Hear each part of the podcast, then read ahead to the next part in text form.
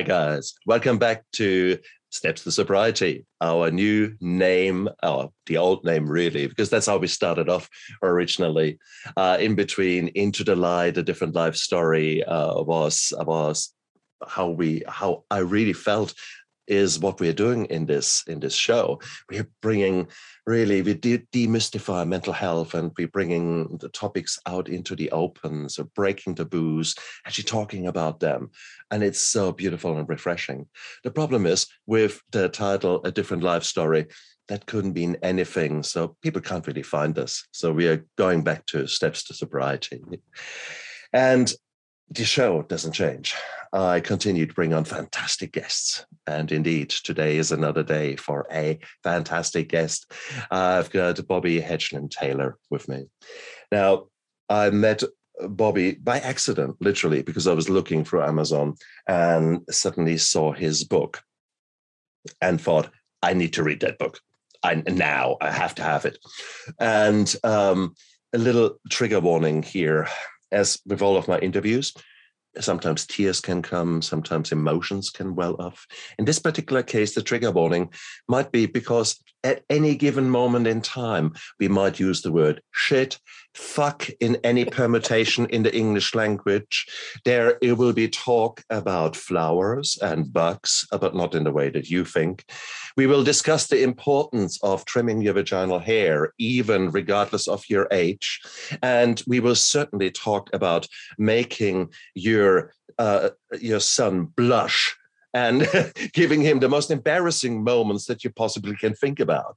So we are talking about a wonderful lady, which is Bobby's mum, and he has written a book about her and the, the, the things that she said, shit my mum said.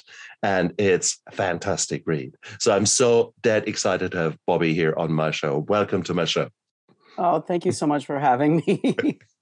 oh God, and you're making me blush already thinking about some of the quotes. well, that's right. That's right. she Bring me some that, She had she had that way.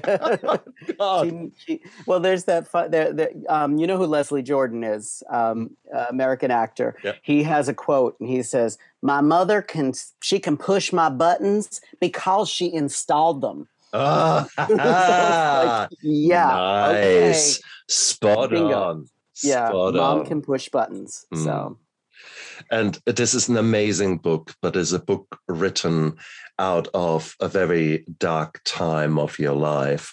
Um, and it is a book about dementia, and it is a celebration of life. And for that, it, it gave me goosebumps because I saw how you created this legacy of the way you wanted to remember your mum. And that is such a beautiful thing to do. Uh, but I want to let you talk that talk about this journey and let you introduce the listener to to the background of this book. Tell us a bit about that. um, well mom moved in with me uh, about six years ago and she was no she was living with my brother before then and then before that um, alone in pennsylvania my father died uh, in the early 90s so she had been alone for quite a while um, so she moved in with us and now i'm here and i don't know what to do with an elderly relative because it was just kind of she's here now.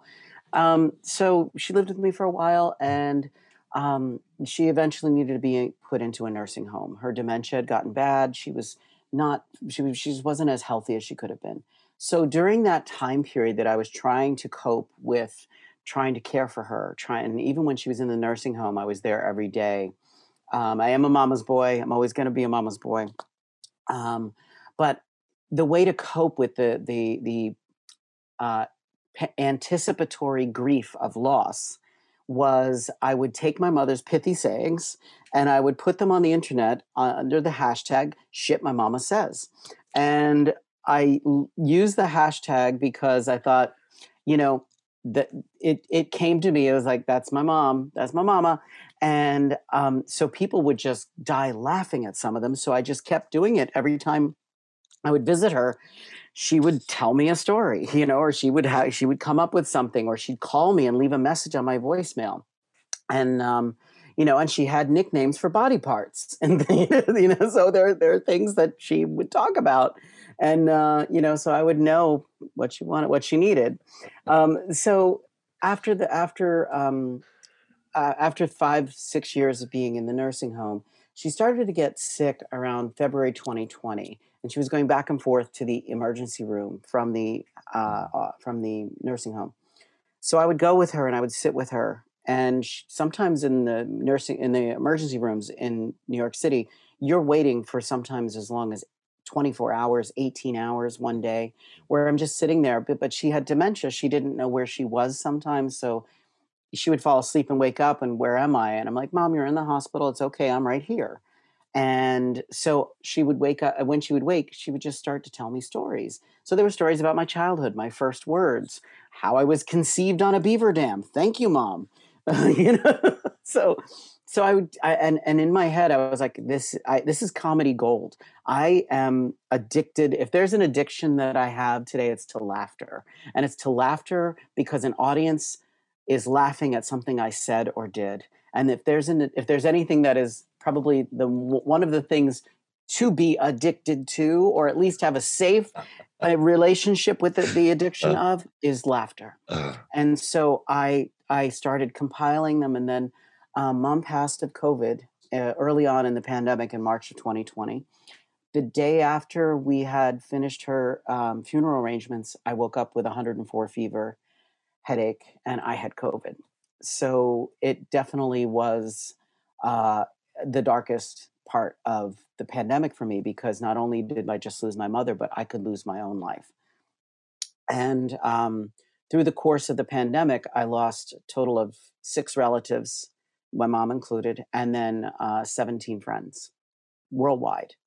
And um, so that amount of loss was compiled, in, and I had no access to therapy. So I threw myself into writing and I started writing my first book, which is a cookbook, which is not published yet, um, because I threw all my energy into that because those were the stories that mom was telling me. But then Facebook gives you this lovely thing where it reminds you your your post from a year ago, and it said you posted shit my mama says on this day, and I said, oh my god, I need to compile these, and it was the day of anniversary of her death, and so I com- got them all thrown into one place, and I started to edit it down, and then I just spoke I spoke her story on my cell phone. I, I auto dictated it. Now, remember, if you do write on auto dictation, it has a sense of humor. It would change different things. A friend of mine calls it autocock because it just it just magically changes the words. Uh-huh. So make sure you know what you're saying and edit it down before you send it to yourself. Um, so then I the book was done on her on the day of her death and it was it, then it then it began the process of editing down and i started to trim it and started to make each one of the quotes a little bit more uh, readable and, and translatable some of them i had to eliminate because no one would ever get the joke but between mom and i there were some that were just like our, our inside jokes um, but being the son of an italian american there's a lot of profanity that my mother used in the nursing home. Um, she would get in trouble for for calling people uh, uh, names and things like that. You know, like one of the quotes she she was sitting at the at the table and it was Christmas and she looked over at this patient. She said, "You're a castrating bitch. Merry Christmas." so, so, I'm like, "Okay, mom." So all those little pithy sayings, I just have found put them in one place and I started to laugh, and laughter was healing and I, I when you laugh you're breathing and i also find out that when i i, I do stand up too so when i do my first joke or my first line and the audience start you get that laugh the audience has just taken a breath so they're relaxing they're cool mm. with me and then i mm-hmm. go into my set i go into what i'm talking about but that was mom's gift to me and you know being a mama's boy i you know i learned so much from her and from my grandmother as well they both had a mouth like a truck driver. So um, I would, I, I, I, I definitely have both of them in the cookbook, but this was special for mom. And what I wanted more than anything was to have one of the books because we weren't able to have a funeral for my mother either. Um, at the time she passed, mm. they weren't transporting bodies across state lines. Uh, so we had to have her cremated, and it took six weeks to get the ashes back because they were backed up. And um, so I wanted my book to go into her ash vault. And so I didn't tell anybody. And uh, at the um, at the memorial service was two weeks ago, And at the memorial service, I buried my mom in her purse because she was always looking for her keys, her purse, nail polish, and she always asked me to get her lipstick that wasn't red because she didn't want to look like a putana. And so I tucked all of that into the purse with my book hidden underneath it. So I'm the only one who knew. Well, I was the only one who knew it was in there, because it wasn't a. You know, my book isn't about my mother's funeral, and also that was a memorial service for six people, not just my mom. And uh, so, um, I wanted I wanted her. If if in a hundred years somebody breaks open that vault and finds my book, they'll know who this woman was, and um, and they'll have a, hopefully they'll have the, their humor is still the same at that point. so mm-hmm. So that's how it came about and uh, it's it's it's an amazing journey for me it's a small book it's a short book but it is filled one the, the my favorite review from amazon so far is it's the little book with a big heart and that's and that and i and and that is my gift giving the, the gift of humor to mm. anybody who's dealing with dementia who's struggling at this time and you want something silly to laugh at even if it's 10 mm. minutes of your day, my mom will make you laugh. And it is a really quick read because it is it is setting the scene, and then there are these beautiful quotes that are coming out, and I love it for the legacy that you have created for her, and that is so many people have passed away without their story being told, without their the truth being said. And that is a very, very sad thing, especially right now with COVID. Millions and millions of elderly folks have passed away, and these stories have stopped. Therefore, I so hope that others will will take the the the strength to actually collate these stories and and be guided by you as an example to say, hell, shit, if he can do that, hmm. I'm in lockdown. I'm not a writer. Exactly. Not a writer, not an editor, not a chef, but wrote a book of quotes and a cookbook. Here you go. You you any goal that you set for yourself is worth following through. It's worth following through no matter what. And um, I think that a lot of people, and myself included, I started and stopped so many different projects um, over the years. And this one, though, I had a date set where I knew I needed to have a copy of this book in my hand. Um, and like I was, were, I was sharing with you in our pre-interview, um, I really believe in creative visualization, and especially if you're writing a book, create your cover first and look at make up, go to the mock-ups, mm-hmm. and and then feel in your hands what mm-hmm. that you know. Imagine what it feels like to hold that book in your hands. Mm-hmm and when I did that, that's when I really feel like my soul connected with it and really made every deadline happen, made every edit happen. Mm. And I was surrounded by great people. So I I definitely, you know, I didn't do it alone. Mm. And you know, there's a li- there's a laundry list of of people in the back of this little book because, you know, the the book is full of love. It's got a big heart, but it came from a lot of different people to make it happen and mm. i you know i can't say thank you enough to those people as well um, you know support is very important even if you have a best friend mm. And you love spending time with them they may not be the best support network for you mm. sometimes it comes from people that you don't expect and sometimes it's just somebody saying wow you actually did this during the worst global pandemic you made mm. art happen and i mm. was like yes because i knew in my heart that it needs to be the story needs to be told because it's being people are being forgotten like you were saying there are you know in my my, my mother's two sisters were also um, we we uh, interred their ashes as well. Um, my my mother's eldest sister died in 2014 but we never uh, mm-hmm. interred her ashes and then her other sister died of covid a few months after she did. So we basically put to bed and put to rest an entire generation my mother's three my mother and her two sisters. And they're they're they're and my father has been been gone since nine, the 90s but my aunt, my uncle jack my uncle bob they you know they they were still part of that. That was a whole generation of people that i was connected to and now they're gone. So i encouraged everybody that was speaking at the group memorial that we had two weeks ago to um, to include humor because one of the best things and the best memory, best ways to remember anybody is when when they took you to Great Adventure, the, the the theme park, and they went on the roller coaster and peed themselves. You know, you want those crazy stories to come up, and you want to give people a chance to chuckle because it's such a sad occasion. And I and that's what I wanted to do. I my aunt Jenny is my mother's great aunt.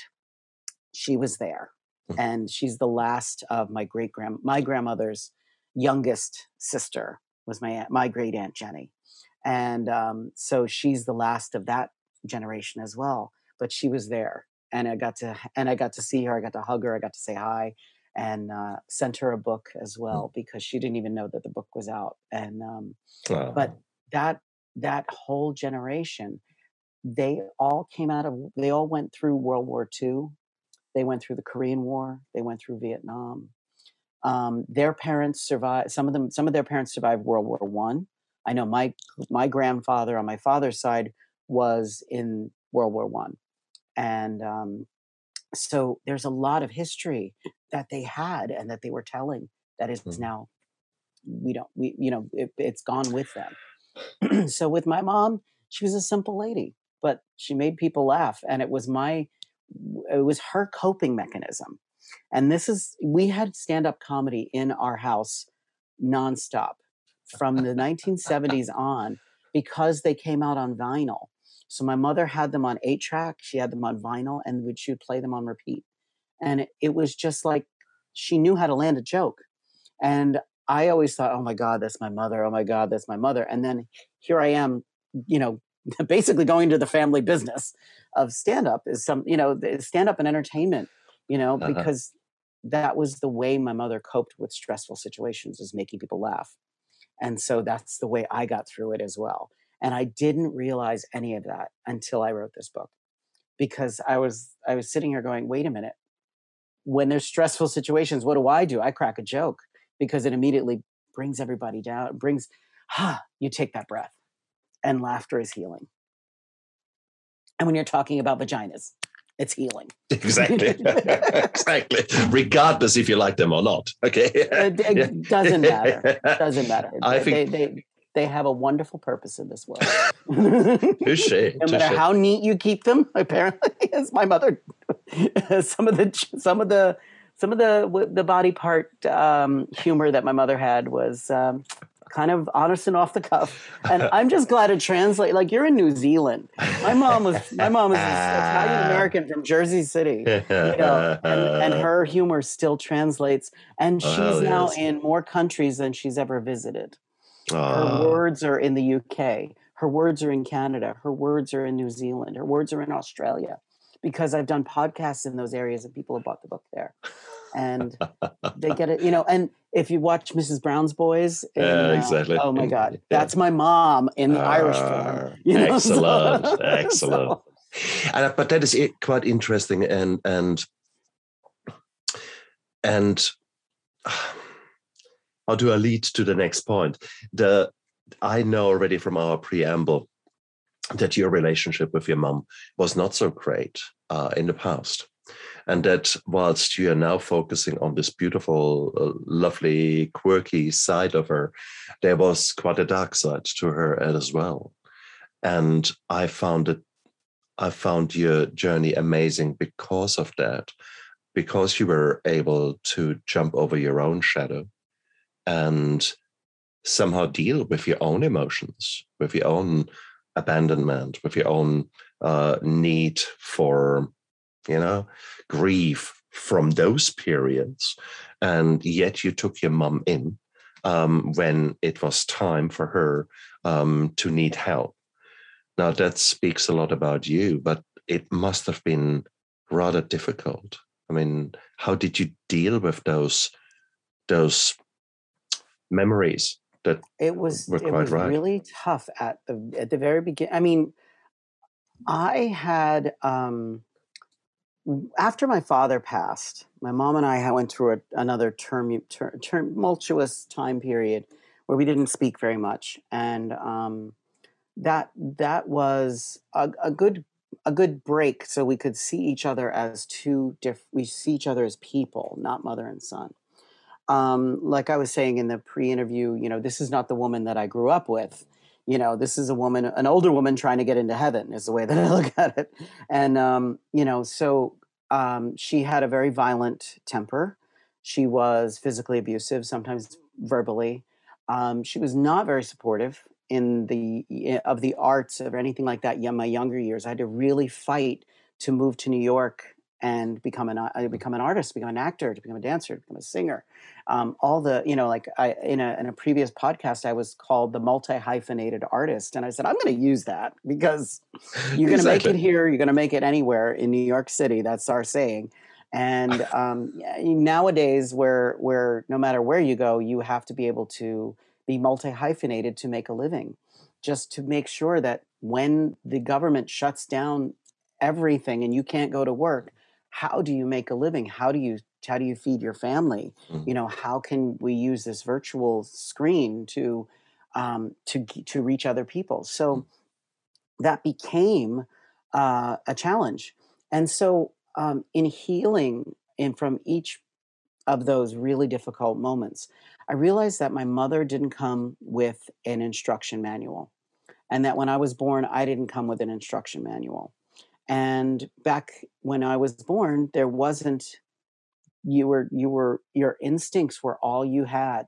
And you know you or you watched bewitched and donna reed and all of a sudden you're you're the ideal mother. Um, but that didn't always translate. And also you know there's a difference between the way that you grow up and how you your journey with your parents. Your parents are they're there to give you the the the, the tools to be able to start your life um, not not use their tools to keep you trapped which is what my mother and father were doing they wanted me to get married have kids you know just get a crappy job and live in you know pennsylvania and now granted it's beautiful pennsylvania is a wonderful place to grow up but I needed more. I always needed more. I always wanted more. And I was not afraid to go get it. And I knew that I had to fight because I moved here with $35 in my pocket and uh, a full scholarship to an acting school. And my mother and father did not take me to, did not drop me off. My dance teacher did.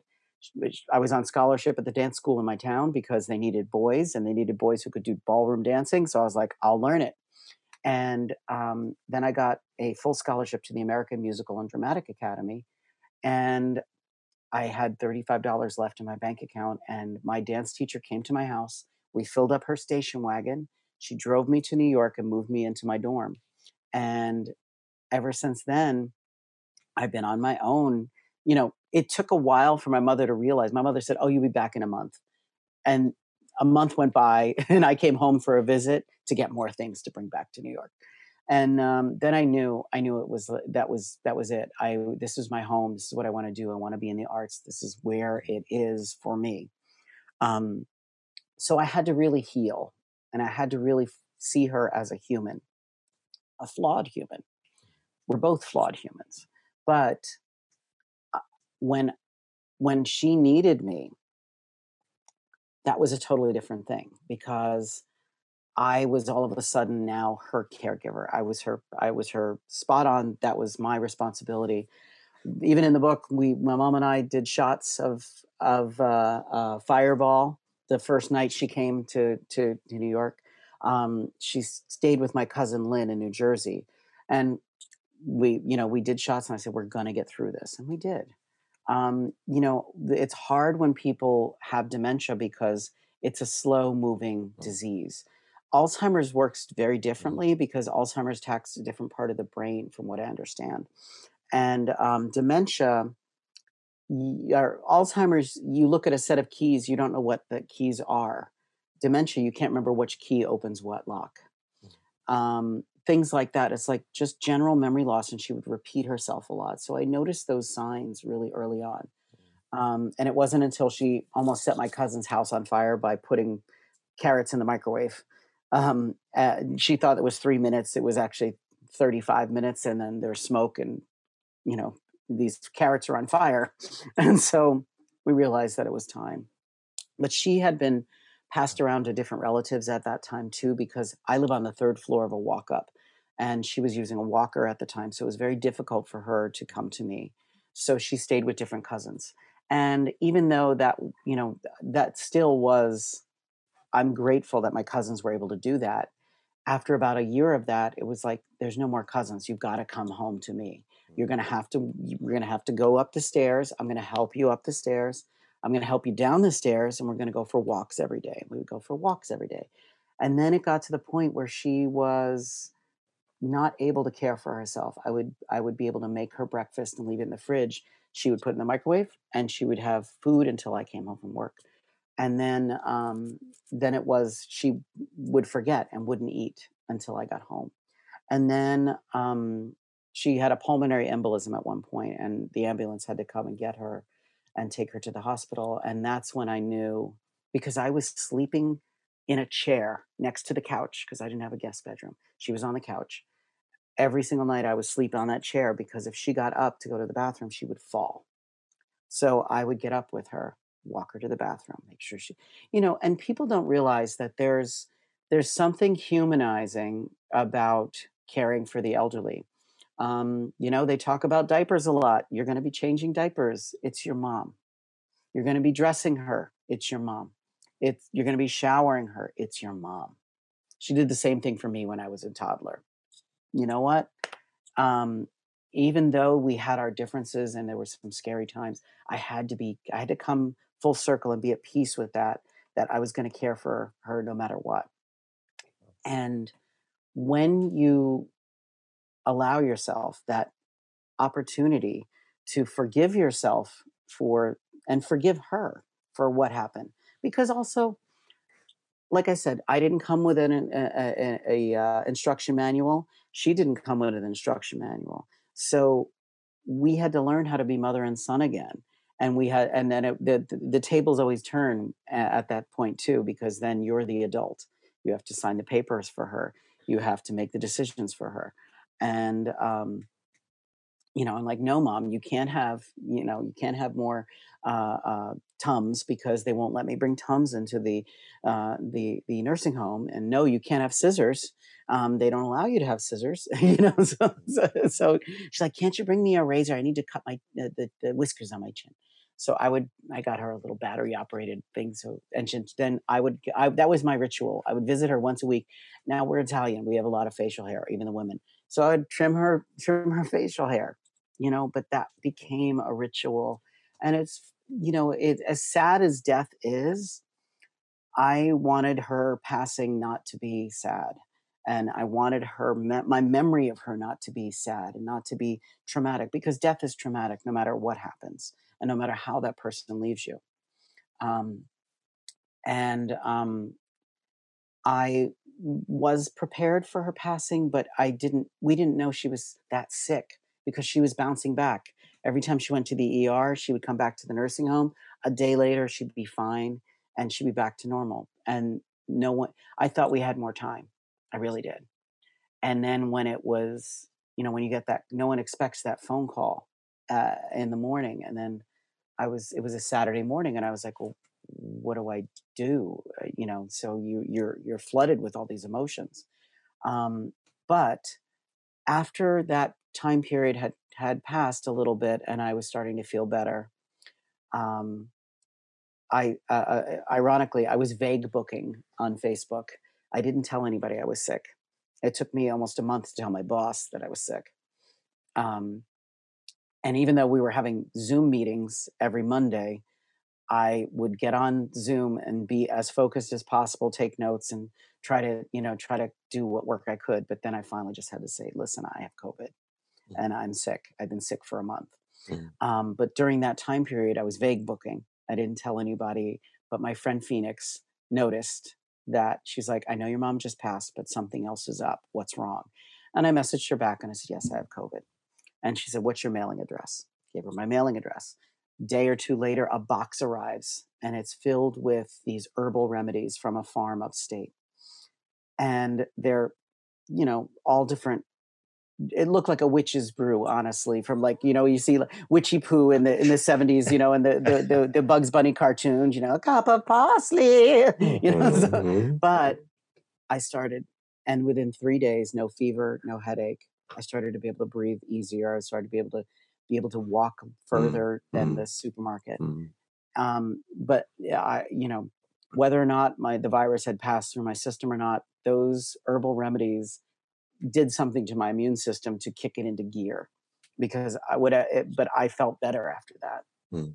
Um, so that was our journey. And when you go back that far, yeah, and part of my the, the, the the cookbook is actually from that time period of living with my grandmother. My grandmother's a very was a very Sicilian woman, so spending every day with a little tiny Sicilian, learning how to cook, learning how to sew, learning how to make pasta fresh on the kitchen table every day.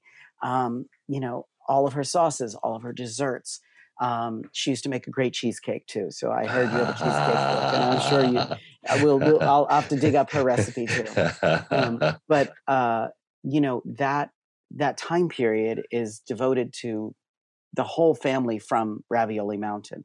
Now, to explain Ravioli Mountain briefly, um, the, the cookbook is called Escape to Ravioli Mountain, a memoir in food. My grandmother was the eldest of 13 children. Her father and, and her husband, my grandfather and great grandfather, bought plots of land on the top of a mountain in Pennsylvania. My grandmother's other brothers and sisters settled around great grandpa. So the, the, there was this like settlement almost. It was like the it was like the Plymouth Rock of of Pennsylvania, but from Sicily, and um, so it got the derogatory nickname Ravioli Mountain because everyone was Italian and everyone was related. So I said I'm going to spin that, and I went back and I dug up my most favorite memories because not every memory was was was pleasant, but there were so many funny stories and funny things that mom was telling me during that time period. So that's why I started writing the cookbook first. And then it wasn't until a year of after mom's death that I switched gears right away. And I was like, I want, I need to get mom's book out. That that book has to happen. And it, maybe it was divine intervention. Maybe it was her just, uh, you know, saying saying, "Don't forget me."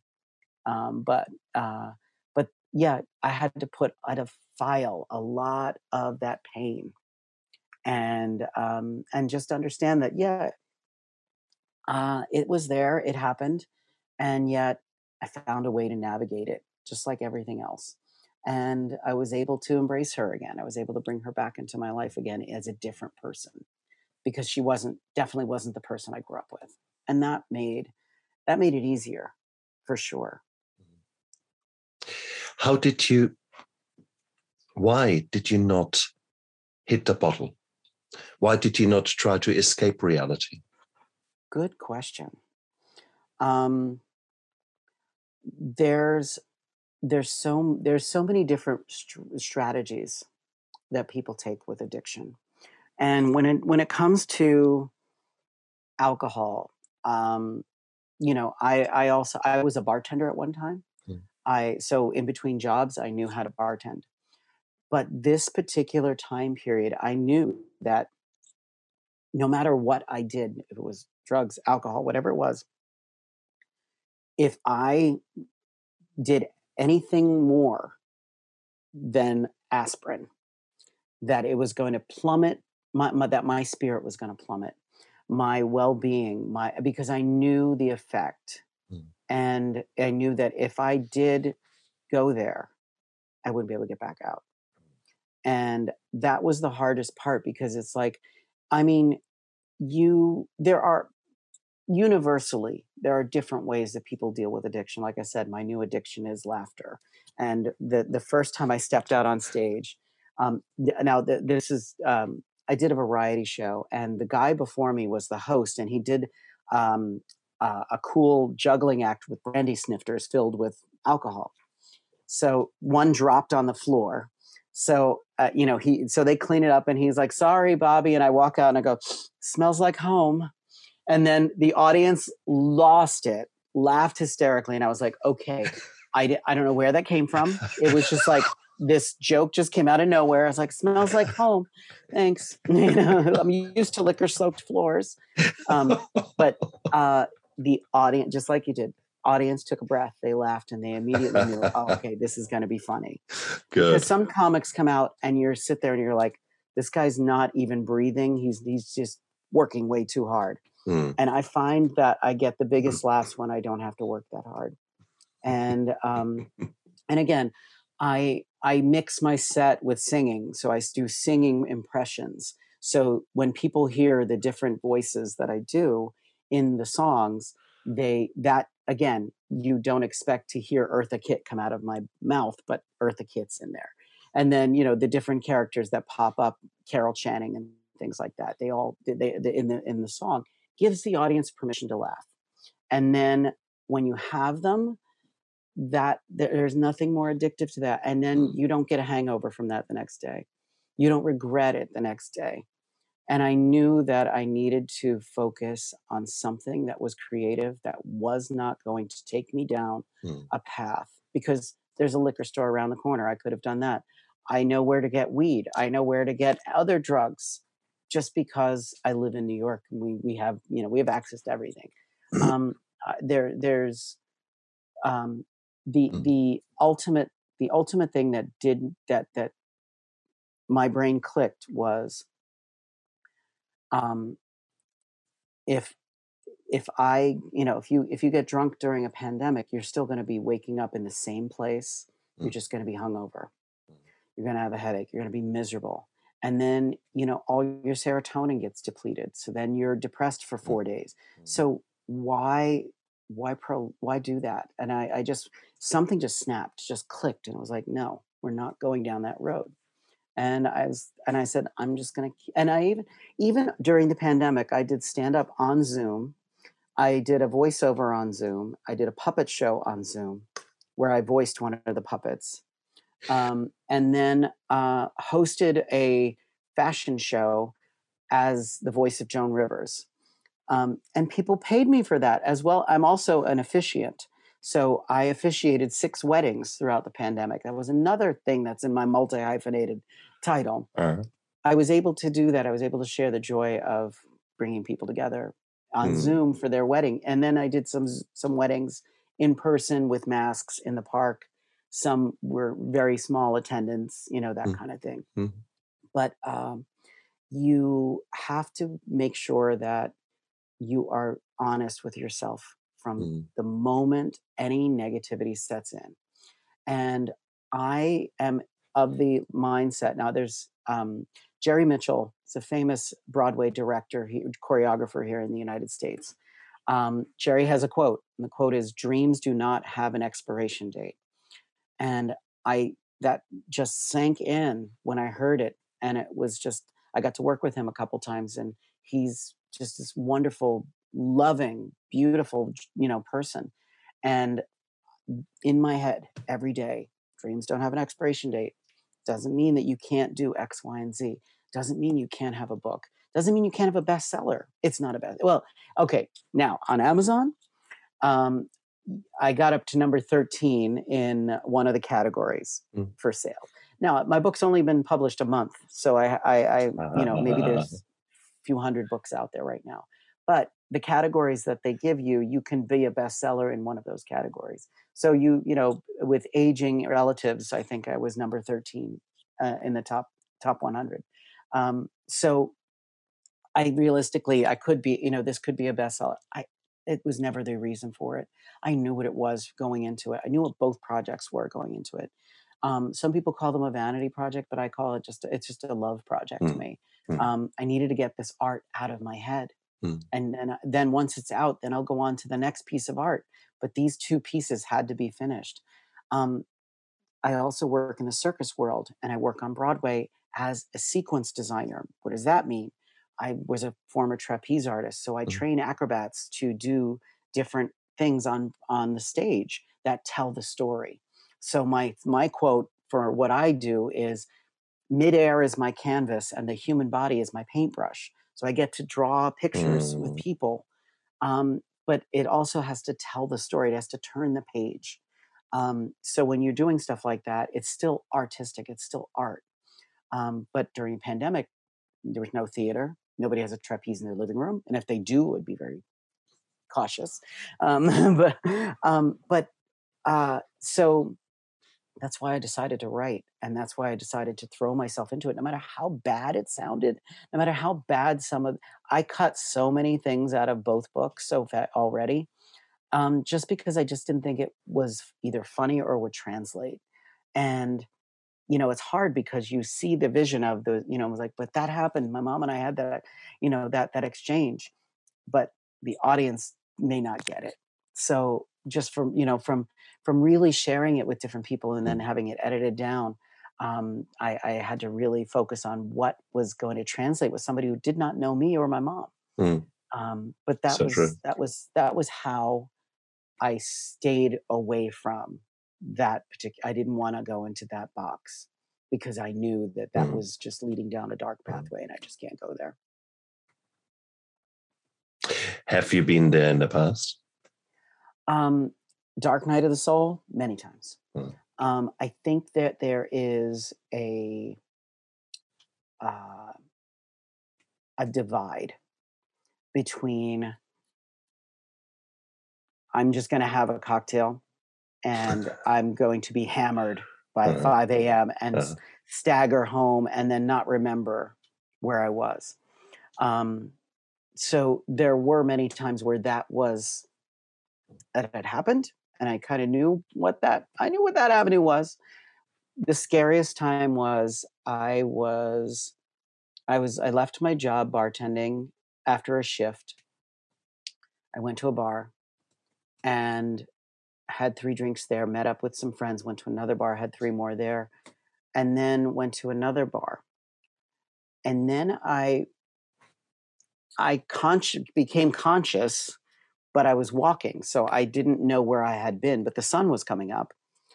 Um, I had uh, I had made I think one hundred and fifty dollars that night in tips, and so I had still most of my money was in my wallet. But now, in in comparison to distance, the the bar where I was was on the east side of Manhattan, and I lived on the east side of Manhattan. So I lived close to the bars. But when I opened up my backpack, by the, when I got home at like 7 or 8 a.m., having been out all night, not knowing where I was, not remembering where I was, there was in my backpack a receipt and a can of beets from a supermarket literally three miles from where the bar was. Now, why I decided to travel and I don't know why beets either, but I had a can of beets. I still have that can of beets, believe it or not, and I uh-huh. remember uh, it. I remember it like yesterday because I never want to be that I never wanted to be that far gone ever that I don't remember where I was the night before, and that I mm. have a and all I have to show for is a can of beets and a receipt, you know. And and and the funny part was is I was like, that's miles away. Like I either took a cab, mm. and, and I don't, I I still to this day don't remember, but still have the can of beets. It's almost thirty years old, but I still have the can of beets. um, and I think that just knowing what that feels like and what that fear that set in as to what did I do? Where was I? Who mm. was I with? You know, did I do anything sexual with somebody? You know, at that point, that was the late 80s, early 90s. Mm. Could could I have contracted something? You know, what what did I do? And that that mm. there's that empty now, praise God, thank you, mm. Buddha, Jesus, anybody else up there? Madonna, um, mm. um, Beyonce, um, you know, who's ever who's ever looking out for me at that point. No, I didn't have an STD. I didn't get anything, mm. but I I just you know that mm. fear set in. Like, oh my God, what the fuck did mm. you just do? Mm. And it wasn't until a good friend of mine, I was telling him and I was laughing. I was like, oh my God, it was the funnest, funniest thing. And I got home and it was a can of beets. And he was like, yeah. And you don't remember where you were? You don't remember what you did? And I was like, he said, I can't relate to that. He said, because that's too scary. Because if I have to relate to that, that means that I'm out of control. And then I was like, oh, he just checked me. you know, it like Mm, it, it light went off. And and then you you you you navigate how you navigate. And I feel like there's different levels to the way that people approach sobriety and the way that people um, are able to um, still maintain a regular lifestyle without it, without the the worries of addiction. Um, I, I think though that we're there's no divide; it's one or the other, and but you really just have to find out what your breaking point is. And you know when when that was brought up to me that you could have dot dot dot, you could have done dot dot dot. You were Mm. three miles away from your house. You either walked I had to walk because I, I mean, I didn't lose any cash in my pocket, so I must Mm. have walked. Um, so, in those lost hours, what did you do? And you put yourself in a very mm, dangerous situation because, hello, I live in New York City. mm, People get shot on the street, people get mugged, and um, so that that was how. mm, And I I rem- and I remember I had one one emotional breakdown after mom passed, and it was quick. I got it out. I cried for a good hour. I felt better. And then it and then it was just like, okay, back to I'm sick. I need to heal. Mm. And I and I I just remember when her ashes finally came, I was like, I'm gonna have to compartmentalize this. I'm not I'm gonna have to deal with this because I could die. And so I put her ashes in a cupboard in the living room and left them there. Didn't look at them for the entire year mm, that she was mm. gone. And I didn't look at them until a week before the memorial service. I had never opened the box.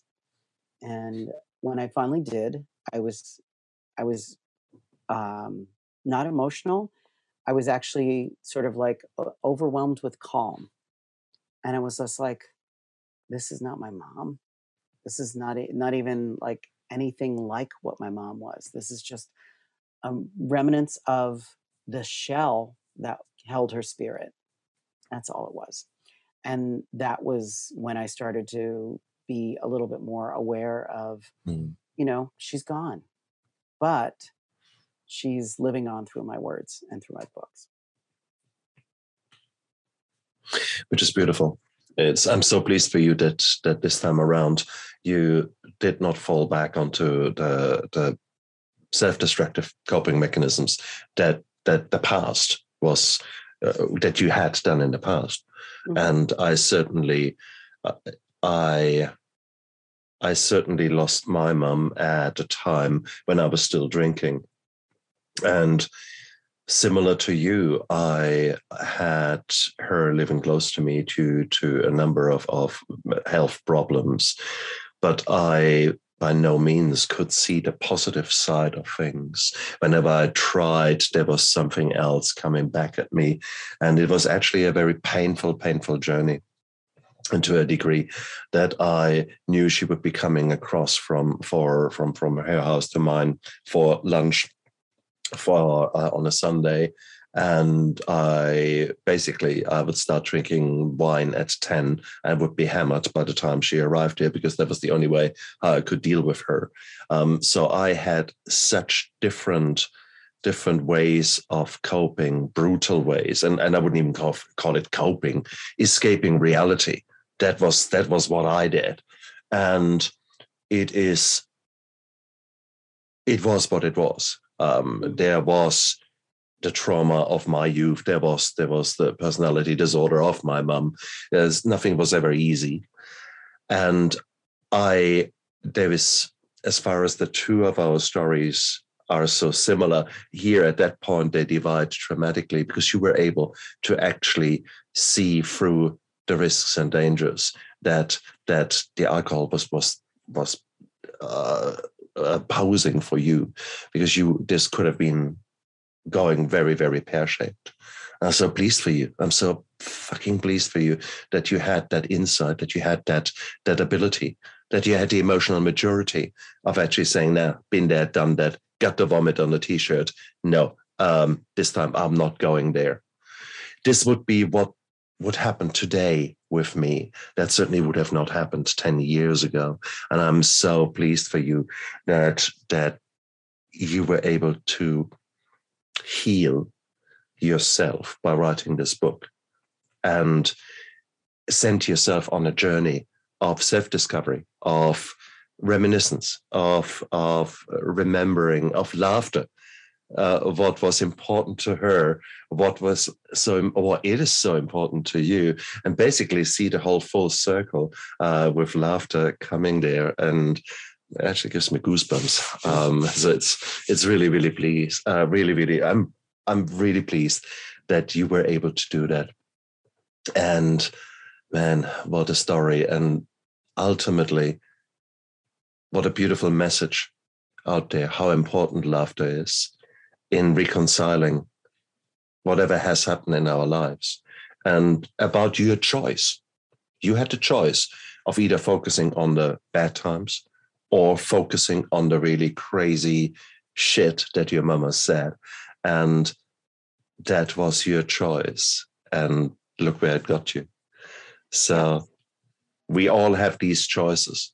We all can look at whatever happens to our life and we can focus on the negative things. That's your choice. Or you can focus on on something positive, something different. You can ask yourself, why me? Why has it happened to me? And guess what? Your brain will come up with 20 good reasons why it has happened to you. Great. Don't think that gets you very far. Or you could say, wow, how can I make sense out of all that? What does that really mean for me going into the future? What how can I can I leave a legacy in this particular setting? And I, I could not imagine actually a better a better uh, style than these two books. The crap that your mum said and the skills that she imparted on you as far as the cooking is concerned. Yeah. And so, uh, what more therapeutic than you make your own pasta? Are you still making your own pasta from now and then? at oh, home? absolutely, absolutely. I just I just ordered um, uh, because I'm editing the the cookbook now. Yeah, yeah. Um, I realized that after the, the, the title is Escape to Ravioli Mountain. Yeah. And I didn't put my grandmother's ravioli recipe in there. Oh, that's so not. I'm like, oh my God. Because that was like, you know, that's that's still one of our our uh, one of my favorite things my grandmother used to make.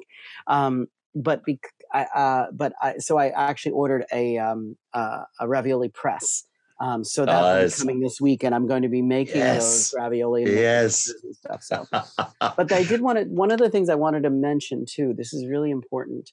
Is that fear is crippling, and I think that when people fear something, that's when they make the decision to medicate.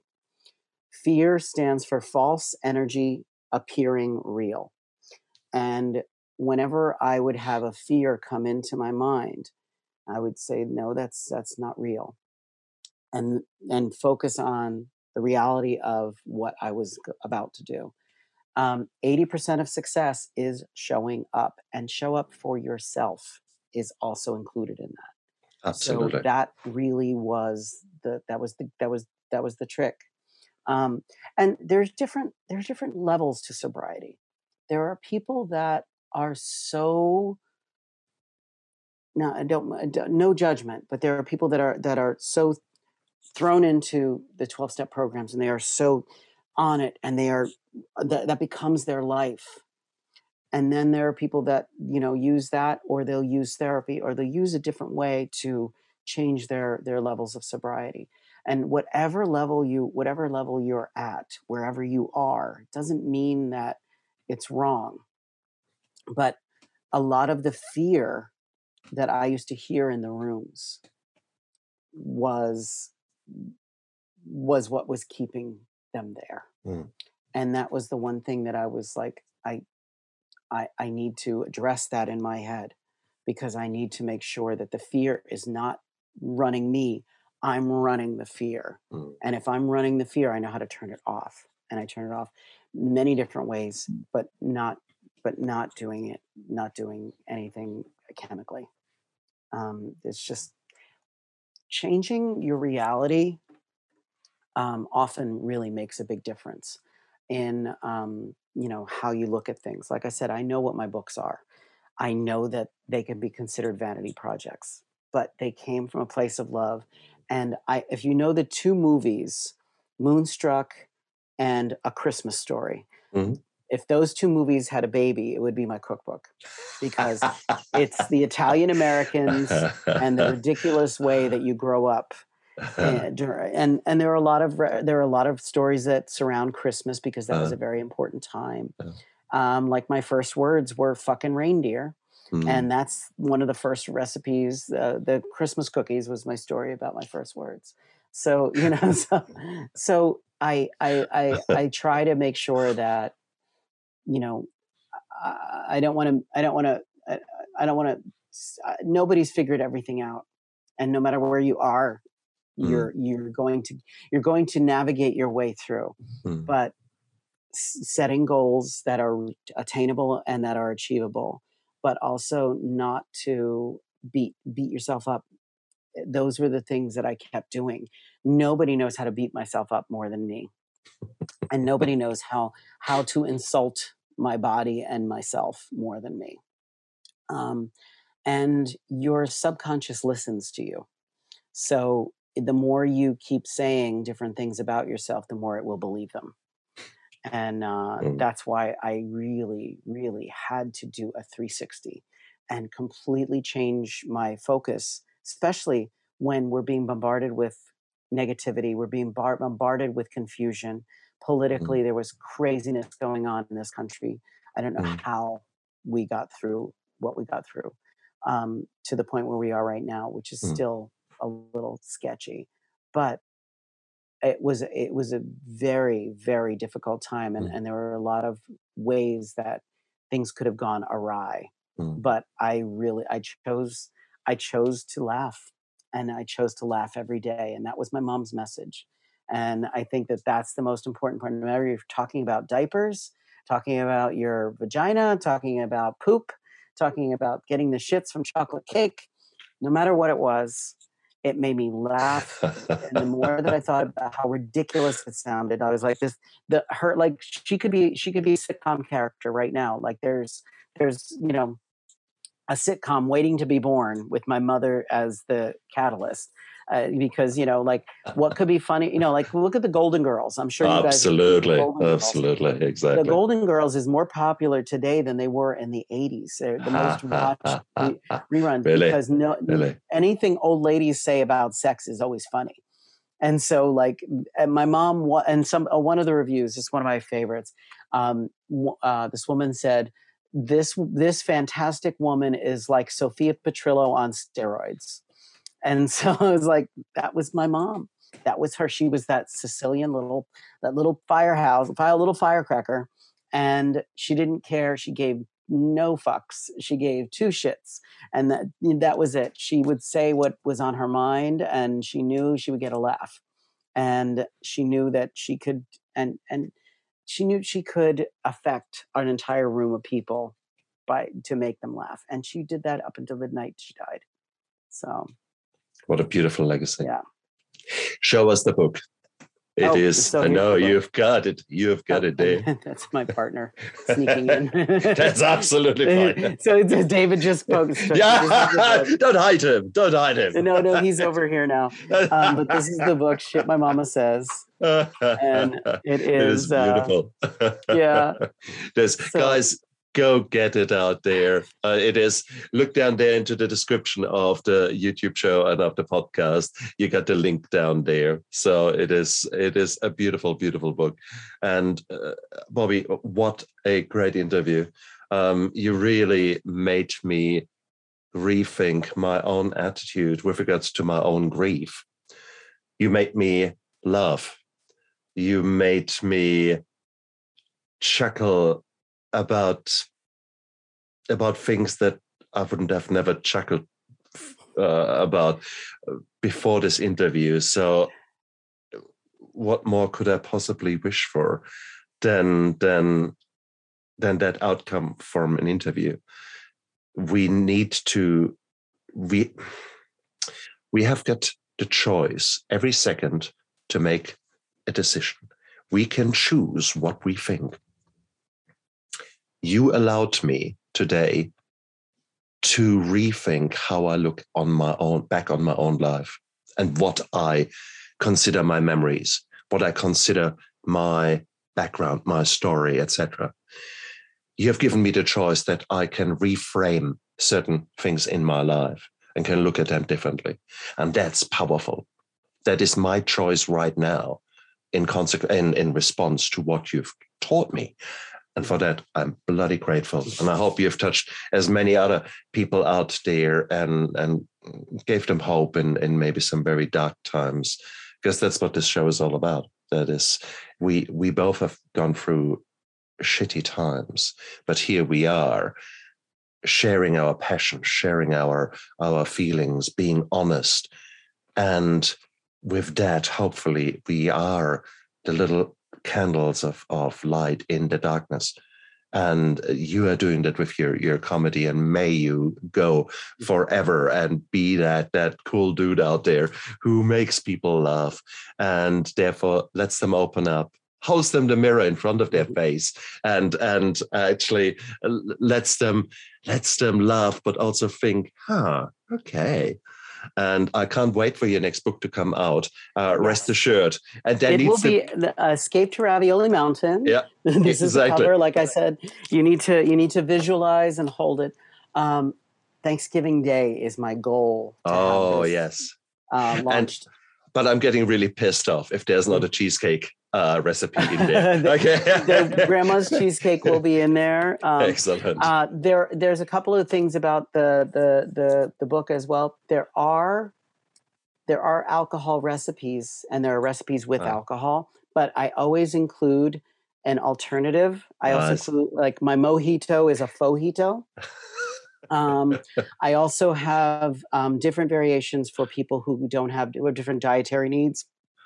Nice. So okay. the bolognese, if you're a vegan or a vegetarian, you can make, you can still make my grandmother's bolognese.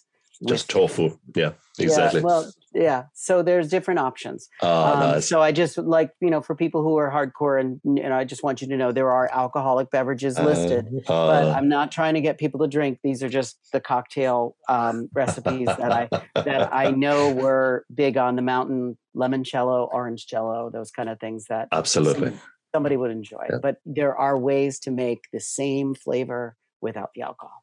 So cool, cool. Bobby, oh, thank you so much. This was a fantastic interview. Um, thank you so much. I, I really, really appreciated your your candid uh, insights, your your the things that you that you shared with us.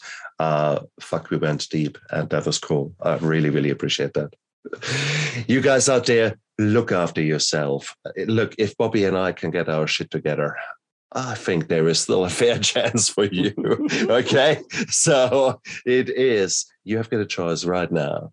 To, you've just listened to us for an hour. Hopefully, you you took something away that, for example, you really want to press that subscribe button down there. So that is a really cool thing to do. So press that subscribe button so that you don't uh, don't miss some of the fantastic interviews that are coming up here. Um, tell your friends about some cool uh, ravioli mountain cookbook that is coming out and tell them about my show. Because what we want to do is we want to give hope. And what more heartwarming can there be than a my show b ravioli? So i mean it can only get better from here is it not? Cool. Absolutely. Uh, bobby look after yourself and you guys out there stay strong. I believe in you. You can do that. Bye. Bye. Thank you so much